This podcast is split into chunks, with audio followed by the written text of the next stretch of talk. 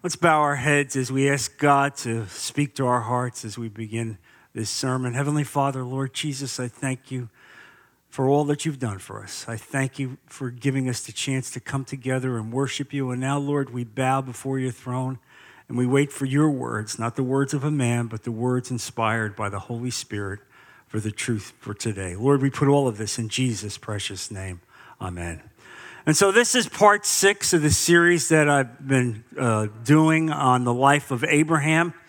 Um, and today, this will conclude our studies. And if you find that it's blessed you, you can go back. Everything that we've done is online. And I know a lot of people have told me that they have gone back. And so, I, I draw your attention to that, that everything that we do is archived. And so, you can get it by going to the website. And so today I want to focus on two chapters in Genesis. I'm not going to read the whole chapters, we're going to pick and choose Genesis 21 and Genesis 22. And in Genesis 21, uh, we will see the birth of Isaac finally taking place. It was the culmination of God's promise to Abraham, originally given 25 years earlier. Uh, and imagine that. Abraham was 75 years old when he left his homeland.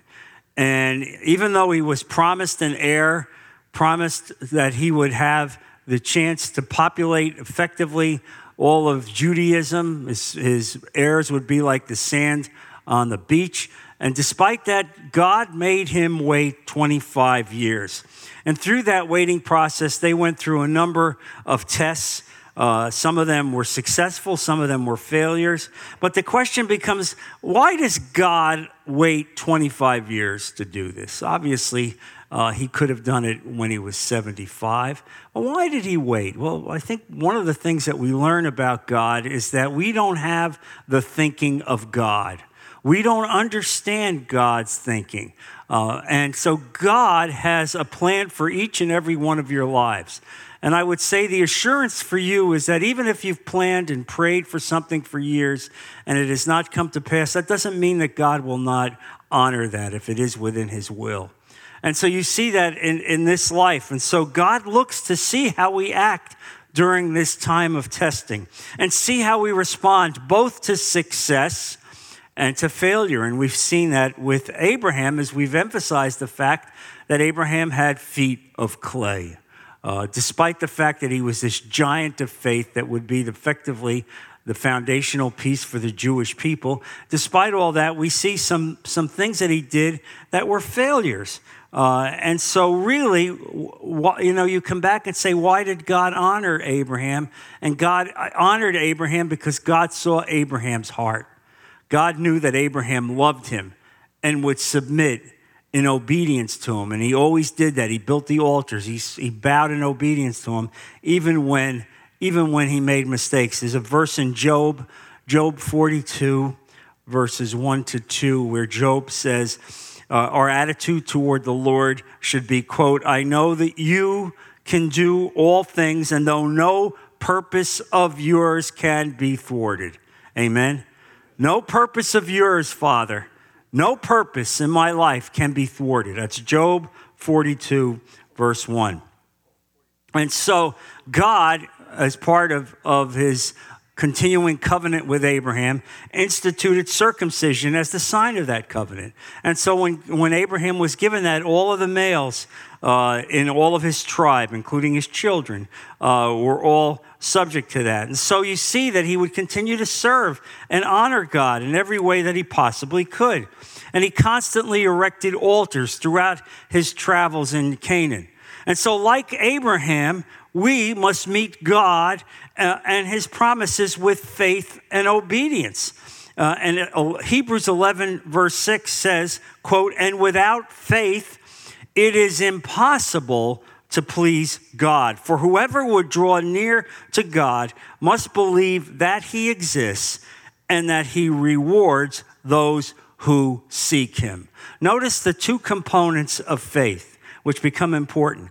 The two components of this trust includes first belief in God's existence and further belief that he will reward those who seek him. That's how we walk. We walk in faith, not in sight. We don't see him. But we honor him as we walk as Christians, as we, we listen to his word and we look at the examples of the great patriarchs of the past. And so, even as Christians, uh, we can rejoice with Abraham. Uh, and Sarah, because we see that through Isaac, God fulfilled his promise to Abraham about giving him an heir and about blessing all of his future heirs through that heir. And we know that Jesus would one day be one of those heirs within the lineage of Abraham. And so, as we are in Christ, as the body of, of the church, we effectively are also the offspring of Abraham. And it's amazing when you think about that, that God would do this from this one man that he pulled out of the Ur of the Chaldees, this pagan. And you see how God is. How even with all these flaws, God continued to protect him and lift him up and bless him. And so, even as we, we celebrate with Abraham, even as we do that, and we're going to see some great things that he did today, there still is a time of sorrow. There still is the, the judgment of God in his life. And one of those things that took place was the uh, Hebrew tradition of weaning a child at a certain age, about four. A child would be weaned from drinking the mother's milk and put on solid food. And when that happened with Isaac, when that happened with Isaac, Abraham celebrated. Uh, and when he celebrated, uh, Ishmael, his son through, through Hagar, did not take that kindly and mocked, mocked Isaac. If you have your Bible, take a look at Genesis chapter 21, verse 8. The child grew, and that's Isaac, and was weaned. And on the day Isaac was weaned, Abraham held a great feast. But Sarah saw that the son whom Hagar the Egyptian had borne to Abraham was mocking. And she said to Abraham, Get rid of that slave woman and her son. For that slave woman's son will never share in the inheritance with my son Isaac. So you see, obviously, the mistakes that we've made continue to come back, uh, and obviously, God has to intervene. The matter distressed Abraham greatly because it concerned his son. But God said to him, Do not be so distressed about the boy and your maidservant. Listen to whatever Sarah tells you, because it is through Isaac that your offspring will be reckoned. I will make the son of the maidservant into a nation also because he is your offspring. So you see this rather sad picture where the wife says he's got to go. He's got to go. All right? Uh, and so early the next morning, Abraham took some food and a skin of water and gave them to Hagar. He set them on her shoulders and sent them off with the boy. Now, can you imagine how sad this is? We're out in the middle of the desert. Here's some water. Here's some food. Good luck to you. And there they go. All right. Um, and, and, so you see this. So she went on her way and wandered in the desert of Beersheba. When the water in the skin was gone, she put the boy under one of the bushes. Then she went off and sat down nearby, about a bow shot away, for she thought, I cannot watch the boy die. And as she sat there nearby, she began to sob. God heard the boy crying. And the angel of God called to Hagar from heaven and said to her, What is the matter, Hagar? Do not be afraid. God has heard the boy crying as he lies there. Lift up the boy, take him by the hand, for I will make him into a great nation. Then God opened her eyes and she saw a well of water. So she went and filled the skin with water and gave the boy a drink. God was with the boy as he grew up. He lived in the desert and became an archer. While he was living in the desert, his mother got a wife from him from Egypt. Amazing story, isn't it? Amazing story. How God takes sorrow and sadness and God fills up the pieces and delivers Ishmael. And you know that Ishmael will become the father of the Arab people. Uh, and so the Arab people look as much to Abraham as their patriarch father as the Jews do. It's just an amazing thing. Uh, and so you see this uh, and it gives us hope. And so, even with the failure of Abraham, the mistakes of Abraham, and one of those mistakes was Ishmael, God honored him, God lifted him up, God protected him. Uh, and so, it was because of the great love that God had for Abraham that he protected and blessed Ishmael, even though he was not the elect in the line of Isaac.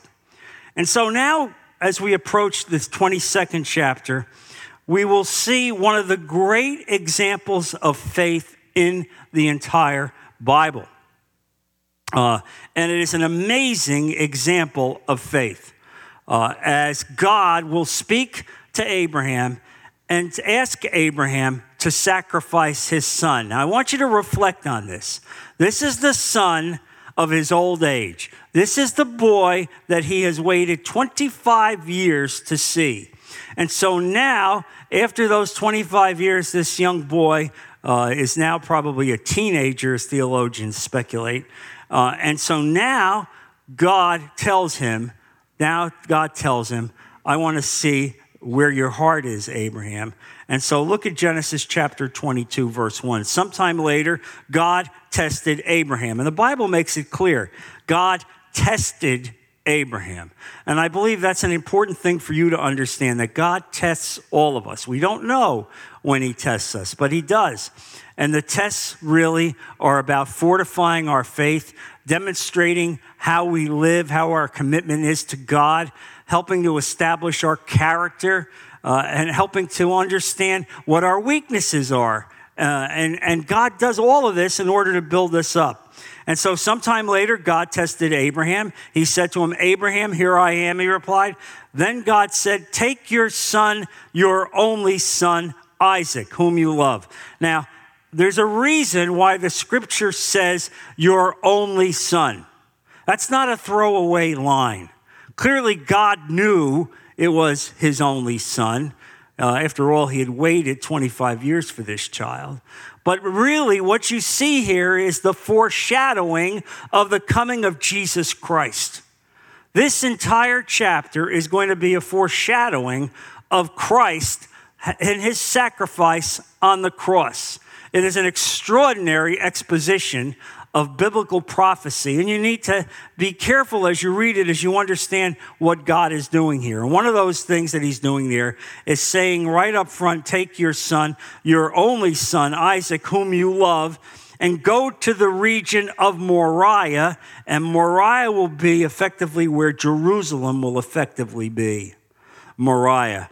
Uh, and so uh, this is approximately 1800 years or so before Christ would be born. And there he continues sacrifice him there as a burnt offering on one of the mountains I will tell you about. Now, what do you think went through Abraham's mind when he heard this? Sacrifice your son on one of the mountains there that I will tell you about. What do you think he thought? All I can think of is that, that, that he must have said, God, I don't understand this. I don't understand what you're telling me. Why would you make me wait 25 years with all these promises and this is the heir finally? And yet now you're saying you want me to sacrifice him, God? What is this about? But you don't see Abraham articulating any of those objections. What you see is a man so committed to God, so submitted uh, in obedience to God, is that he moves forward. And the reason he moves forward is we believe that he felt that God would resurrect Isaac from the grave if, in fact, God wanted his life taken. That God would never, ever allow the taking of the life of this child. He would never do it. This isn't a, a God that exposed human sacrifice, he didn't do any of that. But Abraham bows in obedience, bows in obedience, uh, and, and moves forward. It must have been an incredible crisis uh, for Abraham. And so when you realize this, you see how significant testing could be. Um, and so it's important to understand this and continue reading as you see it. Early the next morning, Abraham got up and saddled his donkey. He took with him two of his servants and his son Isaac. When he had cut enough wood for the burnt offering, he set out for the place God had told him about. On the third day, underline that in your Bible, on the third day, that's not a throwaway line. You're beginning to see here now that God will begin to speak in a number of ways about the third day, preparing the Jewish people for the fact that on the third day, Jesus would be resurrected from the dead. All right, the importance of the third day becoming, uh, repeating itself throughout the Old Testament, and this is only the first time you will see it. On the third day, Abraham looked up and saw the place in the distance. He said to his servant, Stay there with the donkey while I and the boy go over there. We will worship and then we will come back to you. Abraham took the wood for the burnt offering and placed it on his son Isaac, and he himself carried the fire and the knife. As the two of them went to, on together, Isaac spoke up and said to his father Abraham, Father, yes, my son, Abraham replied, the fire and wood are here, Isaac said, but where is the lamb for the burnt offering? and underline this in your Bible. Abraham said, God himself will provide the lamb for the burnt offering, my son. God himself would provide the lamb. And that is exactly what happens in the future on Mount Moriah, which would effectively be Jerusalem uh, and Calvary. God Himself would provide the sacrifice. And so, this very prophetic statement by Abraham uh, stretches over thousands of years to what God will do in Jerusalem on that very moment. And when they reached the place God had told them about, Abraham built an altar there and arranged the wood on it. He bound his son Isaac and laid him on the altar on top of the wood. And think about this Isaac carried the wood on his back, just the way Jesus would carry the cross on his back a foreshadowing of everything that would take place in several thousand years. He bound his son, Isaac, and laid him on the altar on top of the wood. Then he reached out his hand and took the knife to slay his son.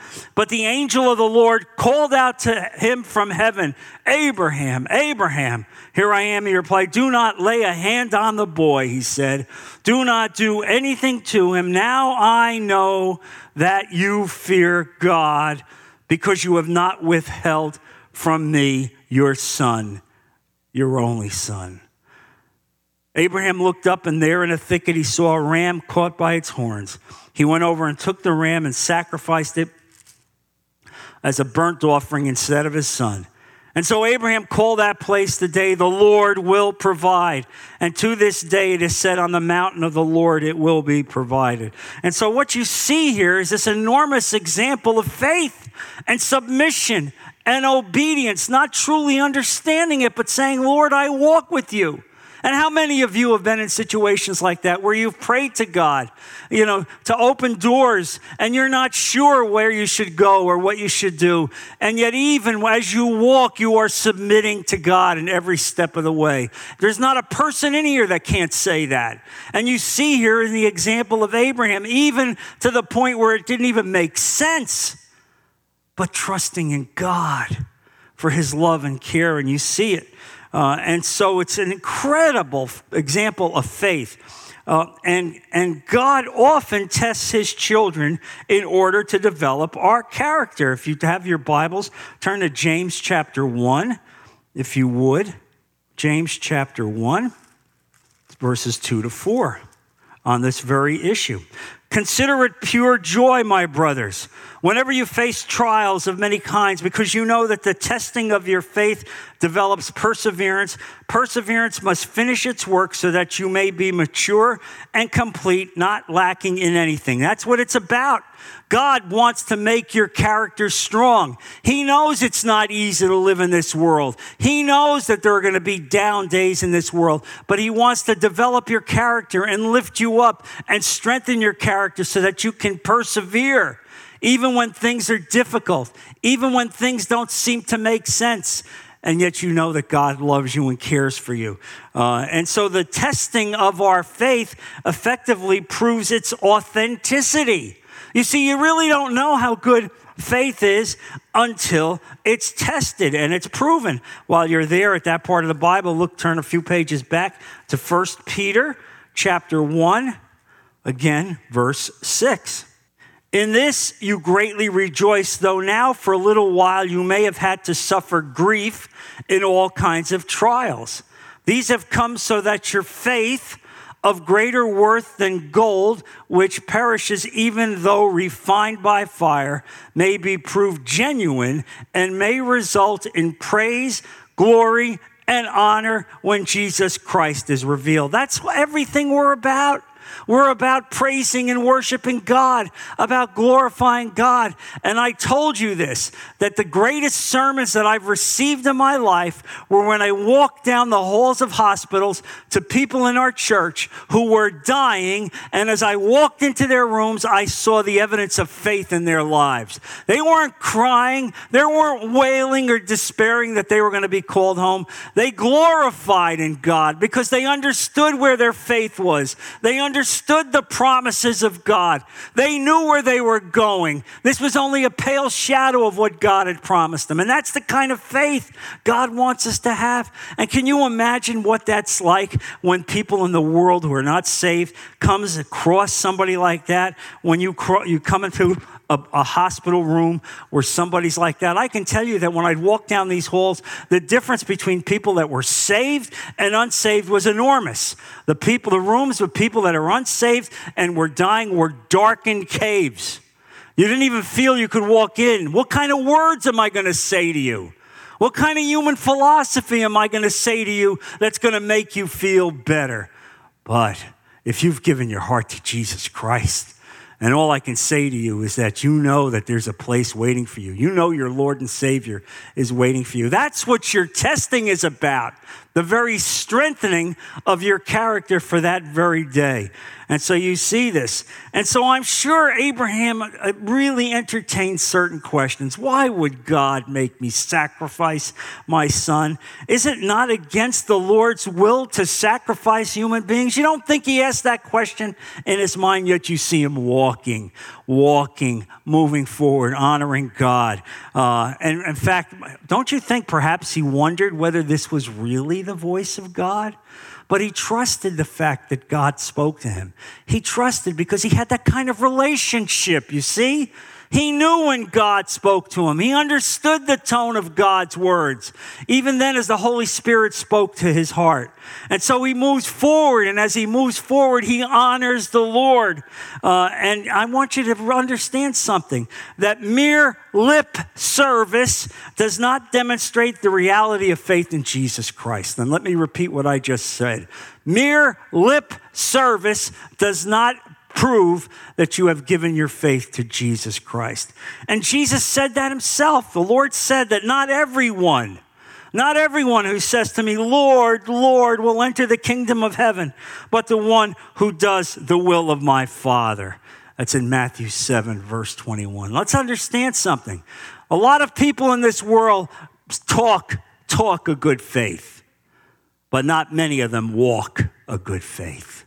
And I want us to be a people that walk in faith, demonstrating our commitment to Christ, not merely lip service, but, but really having a life of commitment. Faith demands radical obedience.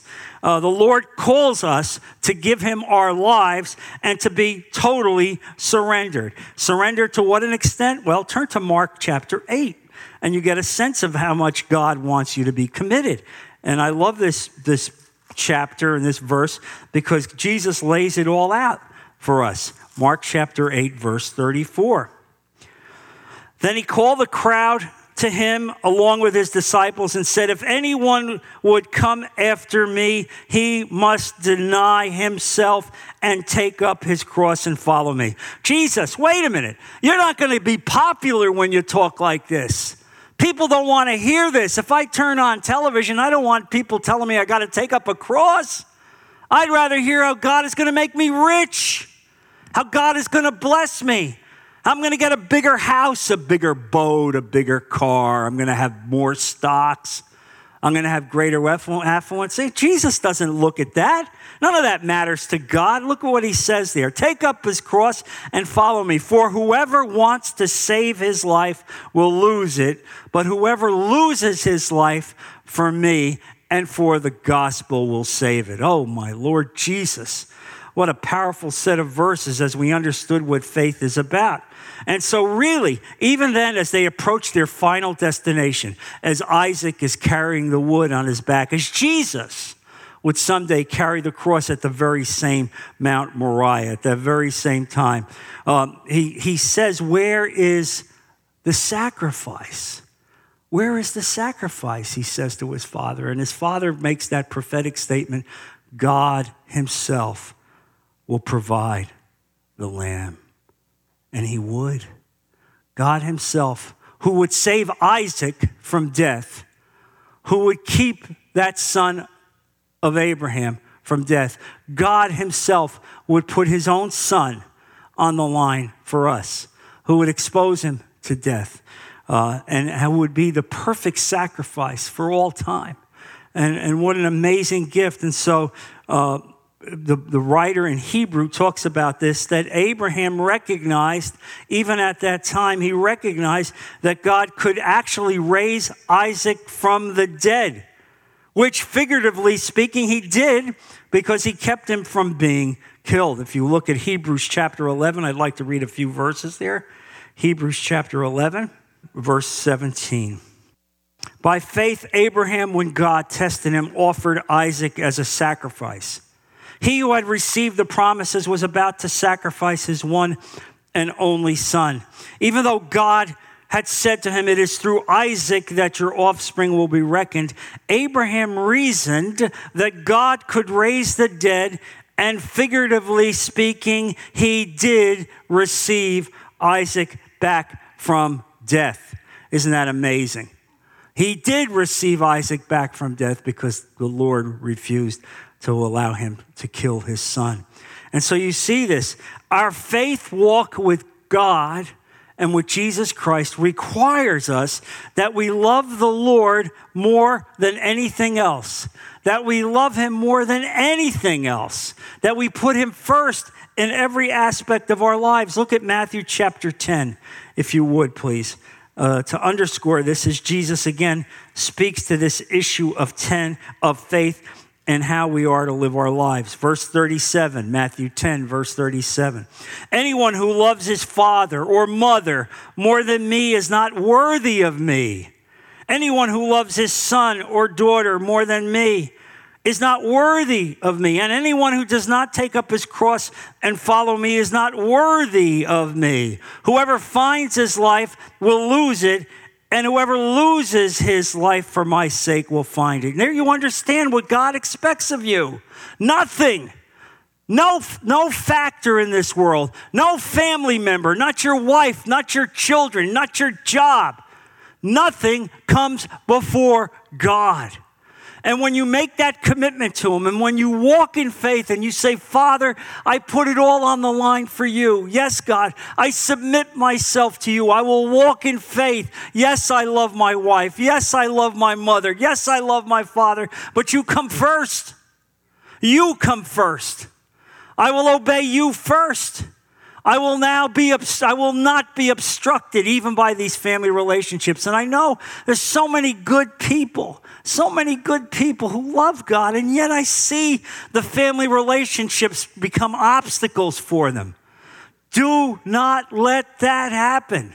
Make your commitment before God because I will tell you something that when you do this, especially with your children, your children will remember that example. I can tell you this that there were many, many years that we would spend summers at the Jersey Shore, uh, and I was the church organist uh, at the church. Um, and I was a church organist for about 40 years, uh, really to honor my father's ministry. I never got paid for it, it was just I was called to do that. And we would get up on beautiful summer mornings, beautiful summer mornings. And there weren't a lot of them in New Jersey. And so we'd get up, and there we would look at the ocean. It was beautiful, and the sun is out. And I would say to my kid, We're going to church. And that meant getting in the car and driving 70 miles. 70 miles back to northern New Jersey and doing the service, and then getting back in the car and driving 70 miles back, back in traffic. You can imagine what that was like. But I know that those lessons meant more to my kid than all the preaching that I could have made in my mouth. You understand? Because he saw the level of commitment with his mother and father. We were putting God first. We put him first over our recreation, first over, over having fun, first in our lives in every possible way. And he remembered the lessons. He remembered the lessons. That's what God wants you to do to make this commitment, to draw this line in the sand. And so you see this. And so following God cannot be limited to head knowledge. It cannot. It cannot be limited to lip service. God expects more. God expects you to have the kind of commitment that you step out in faith and demonstrate your faith to your family, to your wife, to your children, to your church, to your community. That's how you bring people to Jesus Christ. Okay? Don't worry about passing out tracts.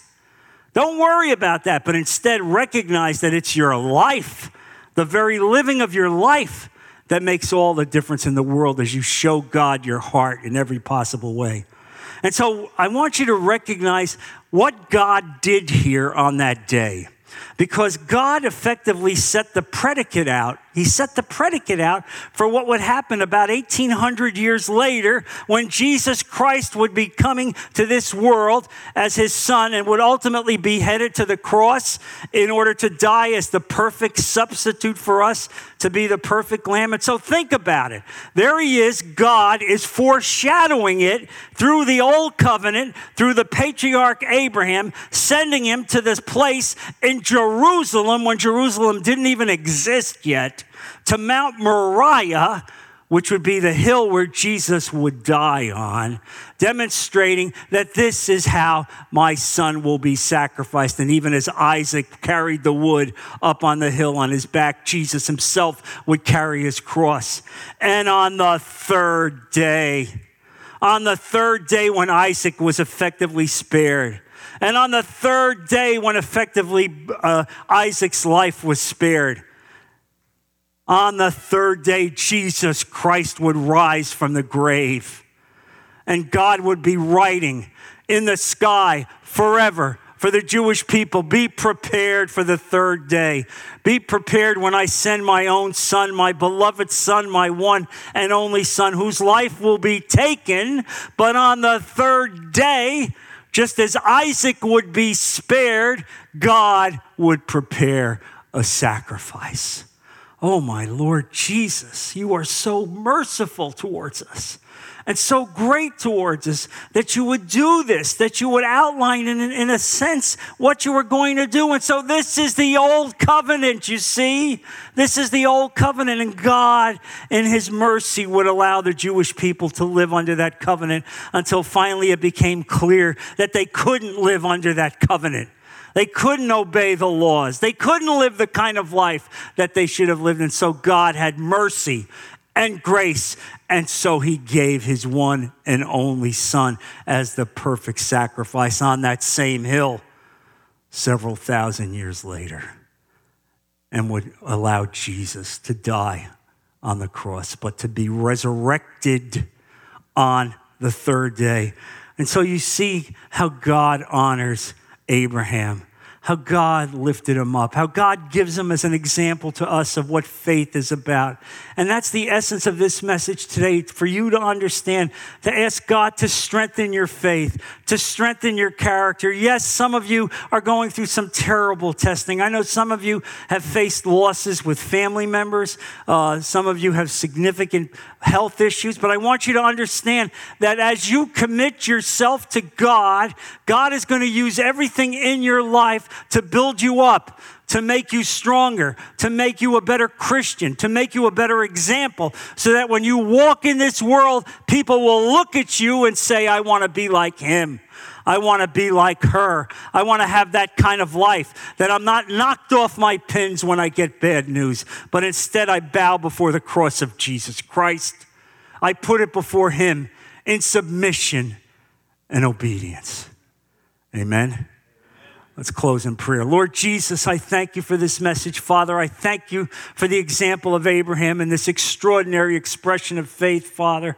Lord, help us to have this kind of faith. Help us to be dedicated to you, Lord. Help us to put everything but you first in our lives, Father, as we dedicate ourselves to you in every way, that nothing can come between us and you, Lord. We want to serve you. We want to be the kind of people that you can use as examples in this world, Lord. And so as we love you and commit towards you, Father, it's not lip service. It's not lip service, but it's heart service. We love you, Lord. Our people love you and are dedicated to you in every possible way. We put all of this in Jesus' precious name. Amen. God bless you, church.